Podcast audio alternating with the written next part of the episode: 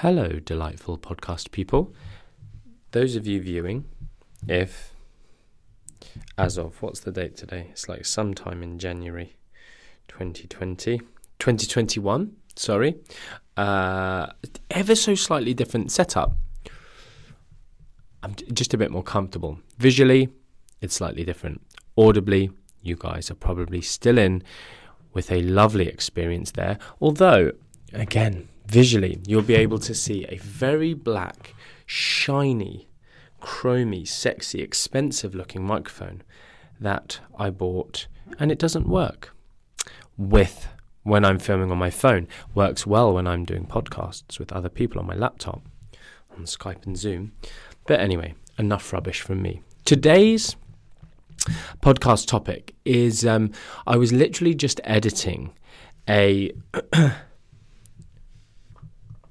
check in week presentation for MNU students. And one of the questions was about. Well, keto was the main one that was mentioned. And there was another one. And I think it was the other one that actually made me. I can't even remember it.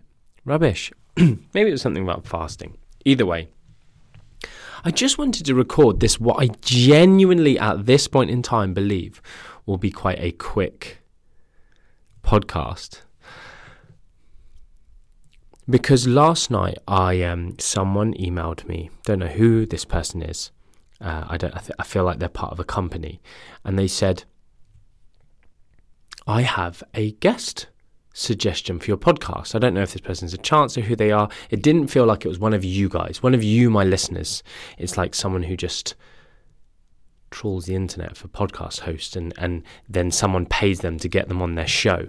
Anyway, he said, Would you like this guest? Because he had her whole bio and it was like this, it was like basically a CV. Would you like her to talk about nutrigenomics, this, that, and the other? I was like, oh, interesting. Normally, whenever anyone talks about that, they are not evidence based. But it was like she's dedicated 20 years of her life talking about this, and, and the CV was phenomenal. And I think as a researcher and as a career, she's had a fairly phenomenal career. And actually, Sarah and I were talking today about an expert that we have talking in the mentoring lab in the coming months. And I always go through and check their presentations. Not that I'm more of an expert, but just I guessed, I guess, with a um, questioning eye.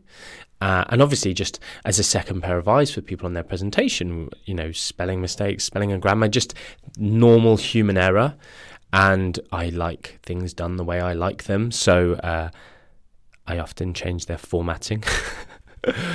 with their permission. And um, anyway, just for consistency's sake. But sometimes they might have said something, and I'll just message them back and say, What's your thinking behind this? What's um, the evidence behind this? What's what are you going to say about this? Because I'm just a little bit, I don't understand. Uh, and sometimes it'll come down to the fact of like, well, this is kind of the general recommendation. There's not a huge amount of evidence behind it. You know, this this is often the case with. Uh, here's a little bit of info for you, off topic. We um, once, this is probably going back eight nine years, decided we were going to pretty much rewrite the NHS website, any of the nutrition portions, and essentially, what page have they written? We'll write it, but we'd write it from a very, very strong evidence based standpoint rather than what happens on the NHS Choices website, many websites like that, is they just apply a blanket recommendation of essentially the eat well plate or the food pyramid or, or any of these kind of things. And so it's not really specific. The information you get isn't specific. So we would actually write it like we were talking to people. Now, some of you, I imagine, are going, Why didn't you do this? You should do this. It's just such a big task. Um, writing MNU, you know, still hasn't, hasn't really stopped. We're just constantly updating, improving it, and it's the best thing in the world. Um, so yes, as much as I'd love to do so many of the different things that you guys ask of me and of Mac Nutrition, etc., there's only so many hours in the day. So this is what happens eh, online in when there when there's general population nutrition guidelines, and the problem is is generalized population nutrition guidelines do not sit on the same level or alongside as individualized nutrition because population guidelines has to take so much more into account. And my personal opinion is that less is more with population guidelines because you make specific guidelines and what happens is is food companies and bad people profiteering people use those to then mislead people and create for instance, health halos. You tell everyone that they should be eating less total fat, and people create unhealthy, nice tasting, low fat options, and people believe they are good for them. And you are essentially undermining people, disempowering people, because you've given profiteering individuals, companies, that tool to use against people. So, yes, I don't like it. And some of the best countries in the world say so little with regards to their nutrition guidelines. It's amazing. We teach about some of these on MNU. Anyway, off topic. My point being is we were going to go in and, and teach f- from an actual, you know, you have this issue, this ailment. You know, the evidence is you should you know everyone's going to do better on a healthy diet but again this is very often i was I get you'll hear me saying elsewhere on the internet, I haven't said it on the podcast, but eating the Mac Nutrition way, or eating the MNU way, or eating in a healthy way based on my principles. And unfortunately, I can't just stand here and tell you all of my principles, but anyone, this is why I had that massive rant in one of my podcasts. Just consume all of my content. It's all out there, it's all free. And, you know, apart from MNU. And um, you will get you'll be so empowered in so many different situations. You'll have tools to help you with so many different situations that you might find yourself in with regards to goals you might have or. Um, well, yeah, it's mainly the goals that you might have, but goals in certain situations, lacking motivation or whatever, or you're a client or you're, you're a layperson yourself with regards to nutrition science. But anyway, you should eat a healthy way, but are there some specific things that have shown some promise with your certain ailment that you, is worth actually digging into and using? Now, this is this is what happens. So we go through um, experts' lectures, and sometimes I'll say, do you, do you mind just taking that out because I don't think it's hugely helpful, and it's not providing a big enough picture to help them understand why that's maybe been said. Flip over to this situation of this expert guest who seemingly is insanely knowledgeable on genetics and nutrigenetics, etc and they had provided a link to like an hour long lecture that she had delivered and uh, very, very academic. And all of it was just like, yeah, this is all legit. This is just unquestionable, unequivocal information she's. The problem is, is I then got towards the end and she was drawing on information from different research groups and this, that, and the other and I, you know, heard the word keto and it sparked my interest. And the problem is this. And what I want to get across to you. And so, yes, content is only going to start at how many minutes into the podcast? But it's going to end quick, right? It's going to start late and end quick. Exactly what you probably don't want.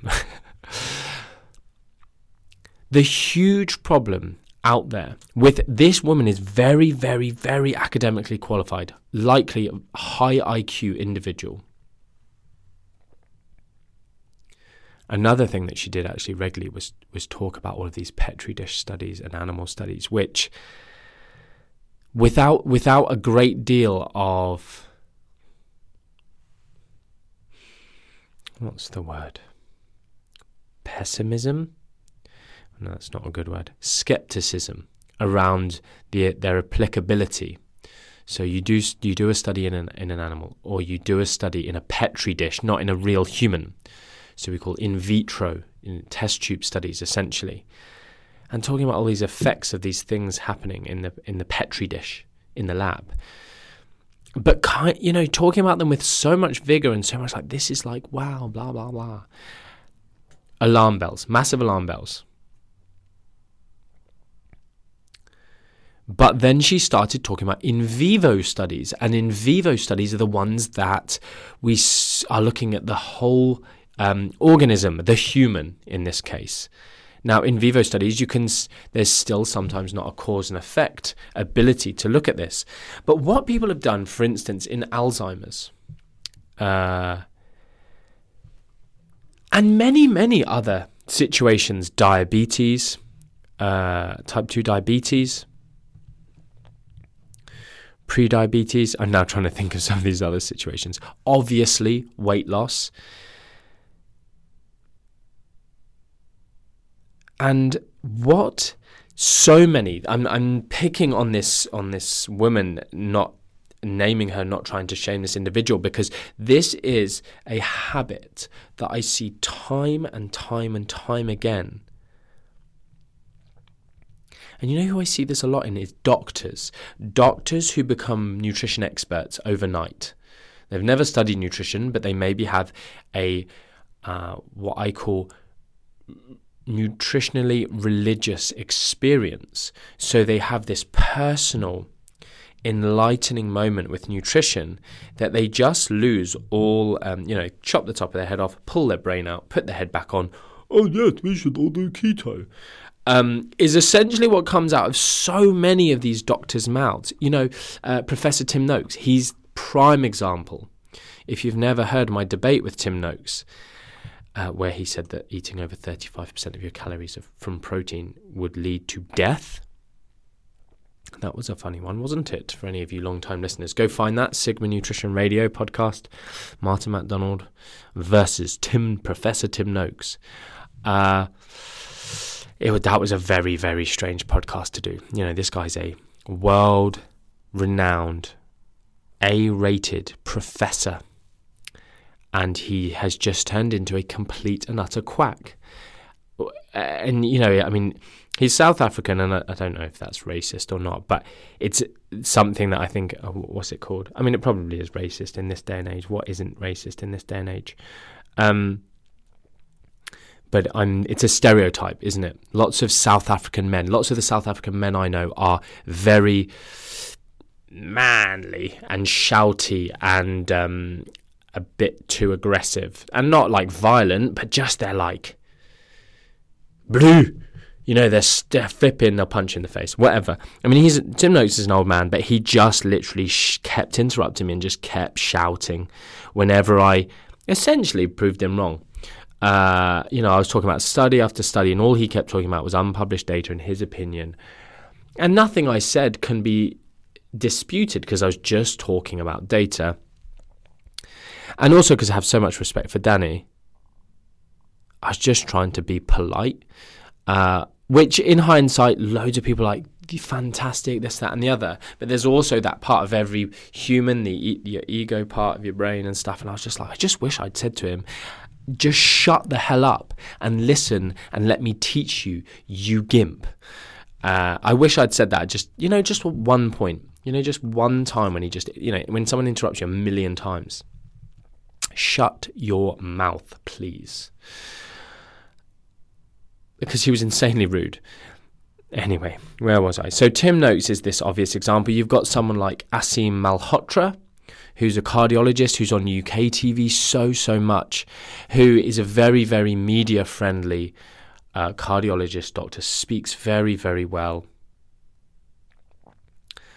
and knows when to rein it in. So if you know him, you know how unevidence based he is, non evidence based he is, how he's very, very, very anti carbohydrate and just doesn't make evidence based recommendations. Although when he needs to and when he's in certain audiences, he dials it back and he almost sounds reasonable how he should eat a whole unprocessed food diet in general. he talks about eating real food. But when you speak to him, to him, potato is not real food uh, because it's a high, carb- high carbohydrate, high glycemic index food. Even though some of the healthiest populations on the planet, time and time again, eat lots of potato. Anyway, this thing that they do, they have these religious experiences with their nutrition, or maybe a patient's nutrition. And what I'm talking about is the unintended consequences of a nutritional recommendation. And actually, I think that's probably what this podcast is going to be called the unintended consequences of a nutritional recommendation. And we can see this through the ages, through population based recommendations. We can see it through. I remember one of my professors once making a ju- telling us about when he was a practitioner. Practitioner, this is Professor Ron Maughan. He made a joke and went. This was back in, I guess, the 80s, where fat loading was a thing, and they were wondering if they could improve endurance performance through fat loading. And he said something like, Well, yeah, you could just drink a cup of, of cream beforehand. And he actually had an athlete do that because they either thought he was serious or they were like, well, I'm going to try it. Because, you know, elite athletes are just a bit mad sometimes, aren't they? So his unintended con- consequence of like a, a bit of a joke was that.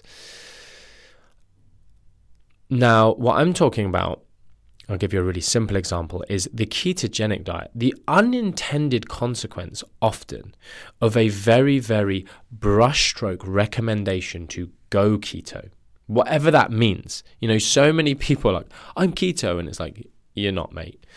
Your carbohydrates are way too high for you to be in keto. Or, um, you know, even you know, we know now some interesting stuff about protein, not taking people out of ketosis unless it would potentially be obscenely high, supported by like the upper end of the ketogenic level of carbohydrate or whatever. But sometimes individuals say they're keto. It's a bit like gluten free, and you get that people go to be like, "What's gluten?" They're like, "Oh, it's a it's a carbohydrate."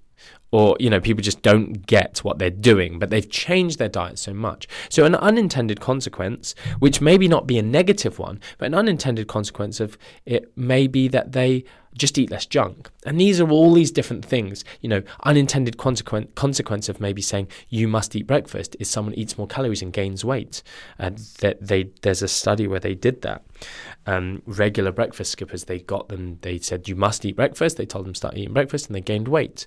But yet you have you know hundreds, if not thousands, if not tens of thousands of dietitians, nutritionists, personal trainers that will tell you, I get my clients to eat breakfast and they lose weight the unintended consequences here are not necessarily due to the advice eat breakfast.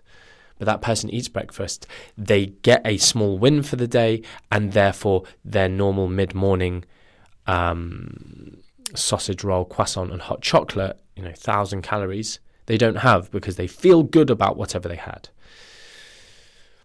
Now, now an often cited unintended consequence of going keto is an increased protein intake.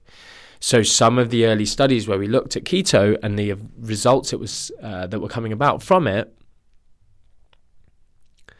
showed a significantly different protein intake. Now, there's two ways of looking at this. Is is keto if you stick to the laws, let's say, of the 85% ish calories from fat, 10% ish calories from car, uh, protein, 5% ish calories from carbohydrate. Those kind of laws. um, the, this is why there's some definitions are difficult because a ketogenic diet really is anything that puts you into ketosis. But we know there are very different scenarios. Like you can have endurance athletes becoming ketotic, going into ketosis, but consuming quite a lot of carbohydrate simply because their energy expenditure is so high. But if we stick to these rough guidelines of like less than 25 grams of carbs a day or that, that macronutrient ratio that I just mentioned there, we then can compare that to, you know, a different dietary habit, like a government guideline less than 35% calories from fat, which amazingly, if some of you didn't know, is termed a low fat diet, even though that's not low fat, in my opinion. Um, and then protein and carbohydrates set where they're set. So there's that option, or there's this scenario where you go to a doctor or a dietitian or whoever and say they say go keto, and you start changing your diet and changing the foods you eat, but actually you just eat boatload, a lot more protein, you do eat more fat, less carbohydrate. And if we're talking about um, there's something called intention to treat for some of you who are geeks out there my intention with my advice is to improve someone's diet or their health or a metabolic marker or etc. And I'm going to give them this advice. Whether they follow it or not, or whether they actually do it, you know, eat a ketogenic diet of this percentages. Even if they go away and they don't actually eat that because my advice led as an unintended consequence for them to do that, my intention was that, and let's see the outcome versus let's put people in a metabolic ward and control everything. Um, I was going to say everything that goes into them. I wonder what they do do about that. That's an interesting one, isn't it? Anyway, lol. Uh, control everything that goes into their mouths. Again, another one. Everything they eat, food, drink, etc. There you go. It's a better way of putting it. In that instance, we can see what's the actual difference um, so we can actually see what the uh, experimental effect of those very specific, stark con- starkly contrasting macronutrient ratios will have, for instance. Now, hopefully, this is just again what are you going to get out of this? Well, you'll hopefully some of you, lay, the layperson listener, the lay listener, you'll get some idea of this is why when I did keto, uh, XYZ happened. It wasn't necessarily anything magic. And I'm as I move forward with this discussion, hopefully that's what you're going to get more of. If you're a practitioner, you'll be able to have these discussions with clients or other practitioners, um, or, or do social media content and posts about this.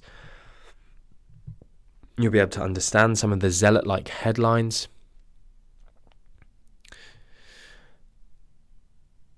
And the thing I wanted to talk about when I mentioned dementia earlier and, and all these different things is very often you get this scenario where people don't understand nutrition very well. They're not a practitioner. So, this is the example of this researcher I'm talking about, or any researchers sometimes.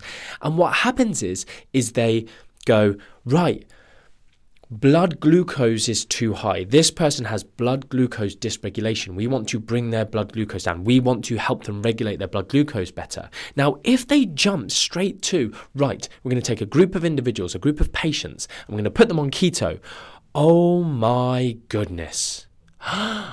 We've lowered their blood glucose, or we have led to a more stable blood glucose profile, etc., etc quick, do a press release, do a news study, do whatever. But the problem is, is you can't say that that was because of keto specifically because you have taken them from their normal environment and changed a bunch of stuff. What you can do is is if we didn't know anything else that worked, oh my goodness, we've got first insight to something that works. Quick, get on it. Now, that would have been acceptable 50 years ago, roughly. But since 50 years ago, we've known plenty else. And it's this example of all these zealots everywhere on the internet and in real life who go, My way is the best. Who you get a carnivore person and a vegan and a keto and a paleo and a whoever gimpo on your post, alkaline gimp on your in your Facebook group, in your Instagram post comments, saying that their way is the best and they did X, Y, Z, and they got these results. Um, so how can it be all of them? The reason is is people significantly changing their dietary habits and doing the things. It's if you did a Venn diagram, it's where these things all meet. What do none of them really have a great deal in if they are a healthy version of those different things, as healthy as each one can be. Some of them are inherently less healthy because of the amount of restriction within them. But they generally become a more wholesome whole food diet. The person pays more attention, they may be more consistent with their eating, and maybe they start doing some exercise with it. Who knows? It isn't a prerequisite, but obviously if they do any of these things. Now my problem is is like this nutrigenomics individual. Oh, this team of researchers used keto in these individuals and XYZ happened. Beta amyloid plaque formation decreased. I actually just remembered I did uh, a huge essay on neurodegenerative disorders for my clinical nutrition postgrad, and that's where that amyloid plaque thing came from in my head. Um, you don't need to understand that. I don't even really understand that. Um, but the problem is, is the same as I just said with dementia. It, it, any of these things, diabetes, weight loss, etc., etc., or, or, scrap weight loss for a minute, because what I'm saying is, you put someone on keto and they uh, feel less hungry, or they just eat less calories because you've cut most of the foods they are mostly used to eating. Put someone on keto for a year, and what happens? We see the studies. We know what happens. There's some weight regain. People get used, people are more able to eat those calories uh, that because they find better ways. They realize that you can put bacon and butter with everything. They they do fat bombs. This, this is one of the most stupid things on the internet. Fat bombs. We need you need to get yourself into a better fat burning mode. So we're going to put butter in your coffee and add boatload of calories to your diet. Ridiculous. If you enjoy it and you like the taste, knock yourself out. My point being, it is not enhancing any kind of fat loss method. So, sorry, I just need to check the time. I've got check in week soon with the students. Yep, 20 minutes. Uh, so this is the problem so often. If you this is why in studies we have comparison groups. You have a control group or a comparison group. You've heard of things some of you will have heard of like placebos. These things are important in different scenarios. There's lots of um, reasons that research is done the way it is so that we can provide adequate answers to a research question. The problem is, is you get people like this taking absolute v- schoolboy village research studies. And I'm not insulting the people who did the study. I'm taking the, I'm uh, I'm in, I'm insulting if that's the word you want to use. I'm correcting. I'm I'm telling them that they're silly. The people that jump from that very first stage type of research, in vivo research, and jumping to that being something that's recommended.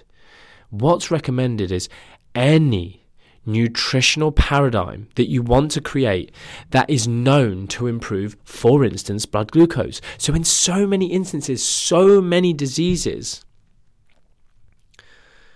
we see blood glucose dysregulation. And then there's this instant thing of like, well, eat less carbs. But we know you don't need to do this. And this is why Tim Noakes became so irate because I started mentioning these other studies where they don't lower carbohydrate intake.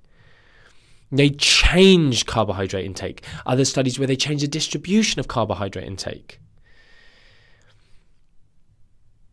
And yet, and even actually some of um, Professor Kevin Hall's studies where they kept, we know, you know, 99 times out of 100, weight loss, fat loss, a calorie deficit, an energy deficit will lead to these improvements. And so you can do that any which way. But an easy brushstroke is just cut out all the carbohydrates that you like eating. But you could do, you know, go vegan, uh, cut out all these nice foods that you like eating.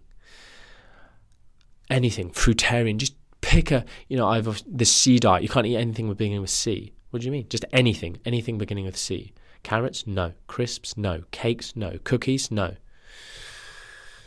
Carbohydrates? Oh, hell no. Um, Chicken? No. I mean, it's sad that that had to go, but sorry, begins with C. You can have some duck. You could eat a male chicken. I wish Tim Noakes would eat a male chicken. Ouch! Ooh, burn!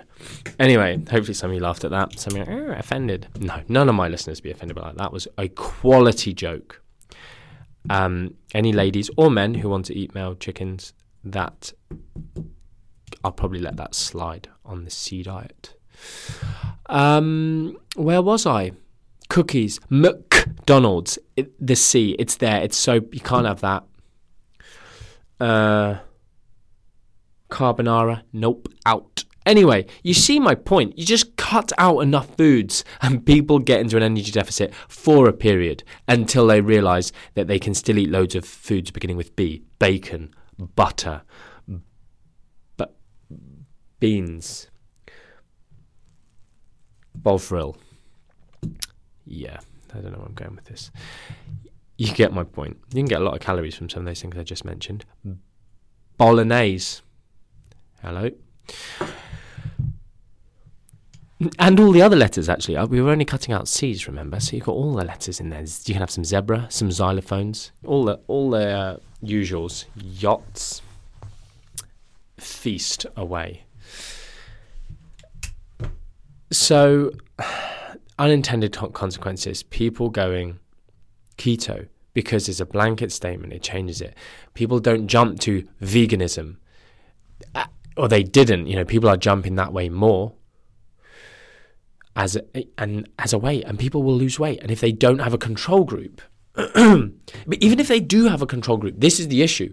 Keep your eating exactly the same. Thank you. Do this weird, wacky, wonderful diet. Oh, look, because we changed things up so much, you ate less because you weren't sure how to cook, or you know, etc., etc. Or the quality of your diet improved. This is something that is often isn't mentioned. You know, they just you're eating a load of chocolate and then and crisps and ice cream. Did I mention chocolate on the C diet? Nope, that's out.